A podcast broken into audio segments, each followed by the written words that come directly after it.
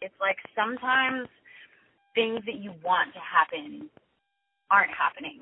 And it takes so much faith and courage and belief to to continue, you know, unwillingly down a path that you want, regardless of, of if it's something personally or something career wise.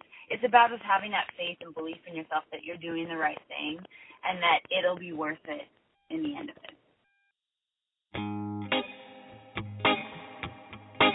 What's not to like about this new love thing?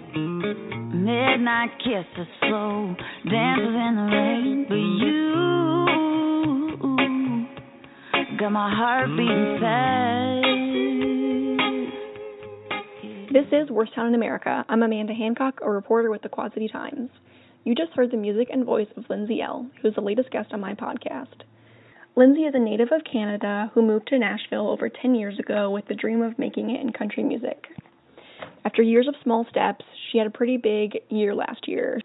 She released her debut album called The Project. It went number one, and Lindsay quickly got tagged as one of country music's rising stars. She's currently on tour with Brad Paisley, and they're stopping at the TaxSlayer Center on Saturday. We talked about her new album, why she moved to Nashville, and why she loves John Mayer. You'll also hear snippets of her songs throughout the episode. A bit of a side note at the beginning, you'll hear me thank Lindsay for kind of making this interview happen, and that's because she missed our first scheduled call that I had set up through her team. Lindsay then made a point to make our interview happen that day. She texted me and left me a voicemail. Here's a bit from that. Hey Amanda, this is Lindsay Ell calling. How are you? I'm so sorry. I did not even know that we were supposed to call today, but um but I can't wait to to talk and to catch up. And from my experience, this kind of thing is very rare for a very busy country singer to do. Okay, side note over. Here's my talk with Lindsay Ell. All right, so we are all set. Um, so yeah, so thanks for like uh, making a point to make this happen today. I appreciate it. Oh my it. gosh, thank you. um, I'm excited to talk to you. I so I think we last talked in April of 2016, and I really yeah, I know. I kind of had to look it up, but I really enjoyed it, and I just feel like a lot has happened since then. Yes. Yeah, including the release of your full-length album, which you were just talking about, the project, which I want to talk about. Um, but first, I kind of want to hear what's been going on, like in the last couple weeks, and what you have going on now. So you're just talking about you're on tour with Brad Paisley. Um, Absolutely, yes. Yeah. We got to tour with Brad all year last year in 2017. We played 50 shows with him. It's me, Chase Bryant, Dustin Lynch, and Brad Paisley. And I guess Brad liked all of us enough to want to keep us around because he extended the tour till the end of April, which I've just been having the time of my life. I mean, Brad Paisley is so generous, so welcoming. I feel like he completely welcomed us into his road family, and yet arguably he is one of the best guitar players in the world. And I knew going on tour with Brad was going to be inspiring, but I just I guess I didn't know to this level. I I just feel like I am so moved to become a better guitar player every night watching wow. the show. You know, he's just so technically great at what he does and getting to watch him night after night after night and it's just it's perfect. Like his consistency is better than any player that I've gotten to watch live before, and so it's been a really inspiring tour to be on. That sounds so fun. And yeah. so, and I think it was like just announced you're going to be going on tour with Keith Urban and Sugarland, right? Yes. So it's going to be a, quite a busy year. um, we start touring with Sugarland in July. I think July 19th till September.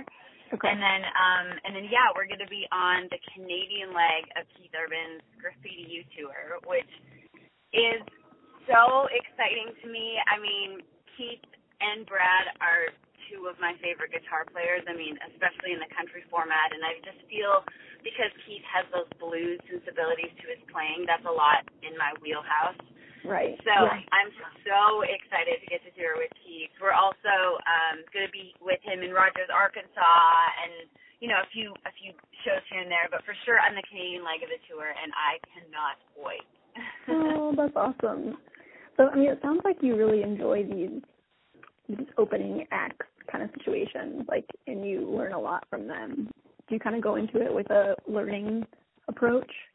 Absolutely. There's nothing cooler to me than getting to watch an A-lister in their art, you know? Mm-hmm. And obviously, most of them have had to work very, very hard to get to that moment. And it's through falling down 29 times and picking yourself up 30 times that you just get stronger and you get really good at what you do. And so I just love watching A-listers perform, and especially when you can be on a tour with them and get them to see the consistency of the level that they perform at night after night after night. You know, things will yeah. always go wrong on stage. You know, some venues just weird things happen, but to get to see somebody where your normal is just raised to an, uh, another level, and it's it's just a cool thing as you know a new artist. I still call myself a new artist, even though I feel like I've been performing ever since I was a little girl. Yeah. To um, you know, to focus yourself towards and to raise that bar to that next level and be like, all right, I'm just going to try to make my normal a little bit higher every time. Yeah. Yeah. I love that. That's such a cool way to look at it. So mm-hmm. what you just said of, of you feel like you've been a you've been performing or, or into music since you're a little girl, like I don't know, I was just thinking like watching 2017 unfold for you. It was a really it seemed like a big year for you after so many years like in Nashville and yeah. kind of trying to make things happen. So I don't know, I'd love to hear kind of what led up to that. Like how'd you get into music and kind of decide like country music is the route for you?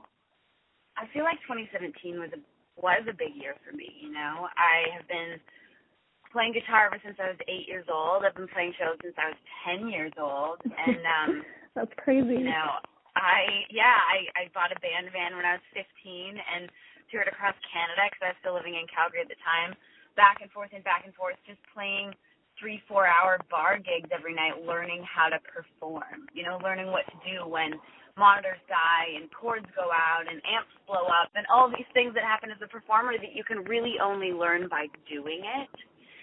I've been living in Nashville for eight years and signed to a record label for six years. And, you know, it was my first time. I remember releasing my first single to country radio ever. And it happened pretty shortly after I signed my record deal. Okay. And it's just like you you dream for so long, okay, I've just gotta sign a record deal and release a song to radio and everything's gonna be great. It's like that's that's all I gotta do.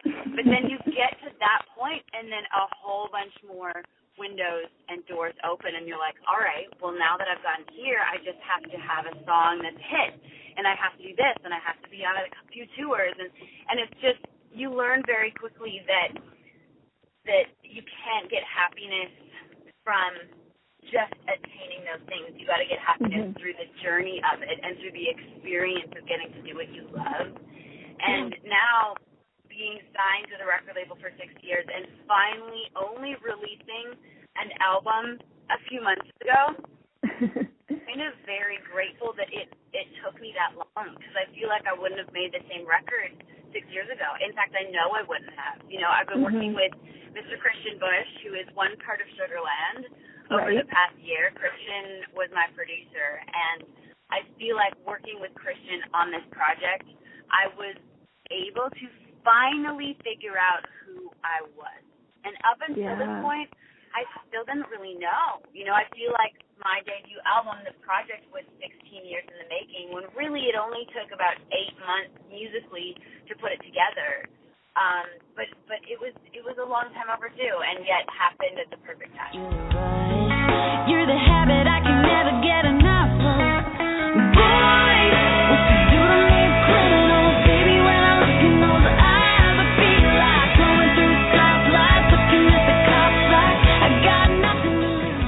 let's talk more about the project. So the fact that, you know, you've been that's such a big statement that you kind of finally found out who you were in making this. And, how can you talk about that process? Like how was it different from your experiences before? And like what why why was this the one that kind of works?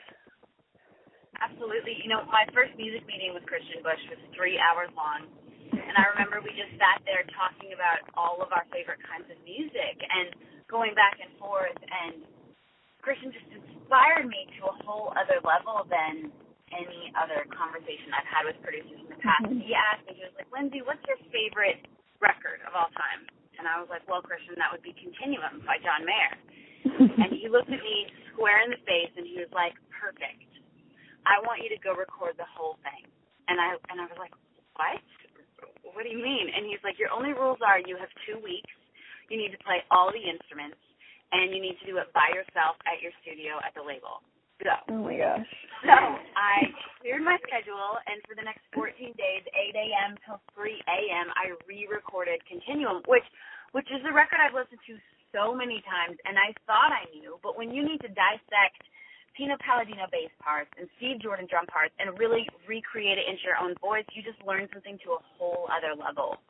So fast forward two weeks, and I hand over this the continuum project, quote unquote, as I called it, to Christian. And I'm like, Christian, I am blown away. I feel, I feel like I've learned so much about the way John Mayer plays guitar, so much about the way I play guitar, and most importantly, I know how my record wants to sound. It was like Yeah. the gears had clicked, and it was the coolest thing I've ever had a producer ask an artist to do. You know, take music that you love listening to, recreate it in your own voice, and listen to that coming out of the speakers, and then see where where you stand. And so, all of a sudden, we just knew what we wanted to do for the record. There was no sort of question as to okay, should we include this? Does this song fit? Does this song not fit? It was just like it became crystal clear from that point.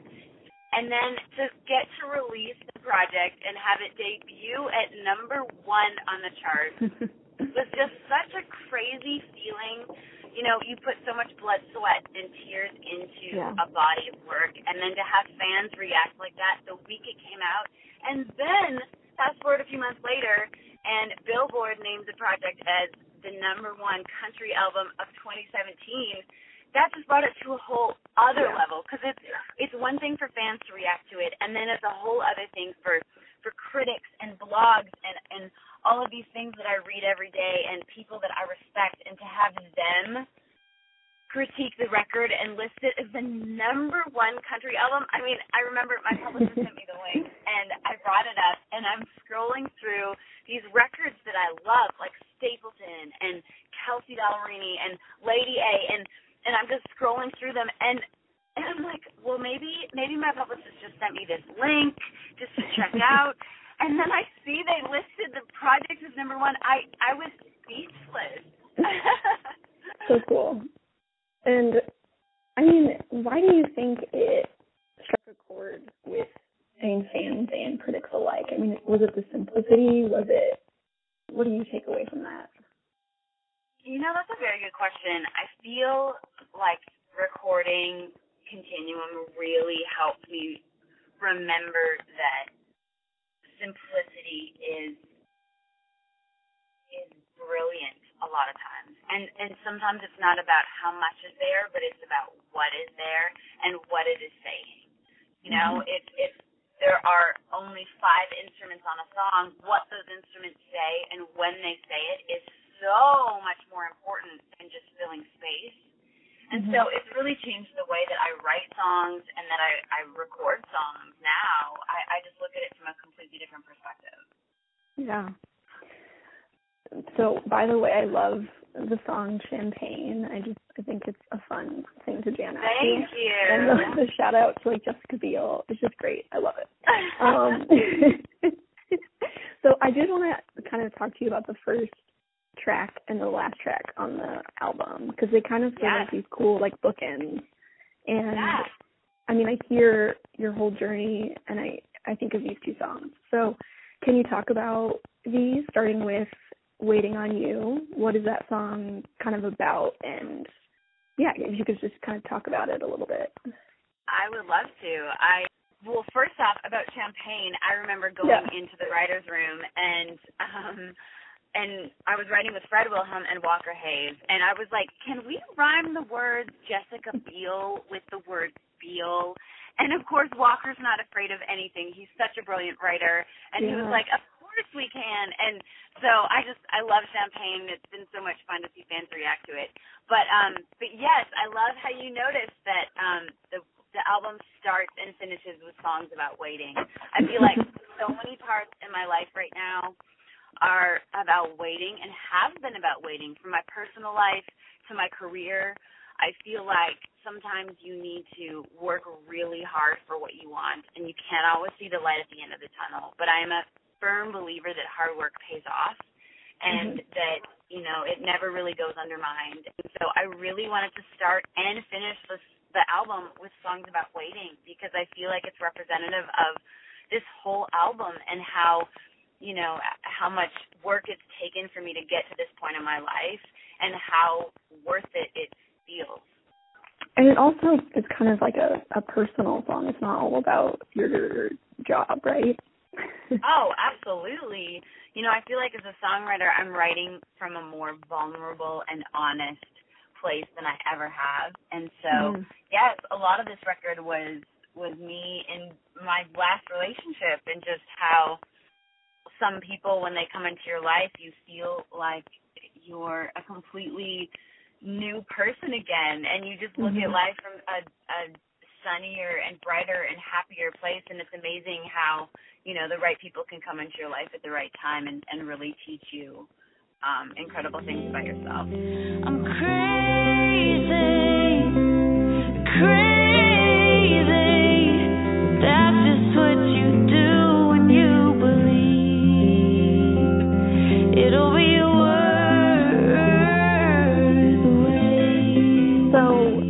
that leads to worth the wait which is the last track and it's so different. I mean, from Waiting on You. Waiting on You is like upbeat and and all that, and then this this song is kind of like slower and simple and a little bit raw. Like it feels like almost live, but not. So yeah, tell me about that song.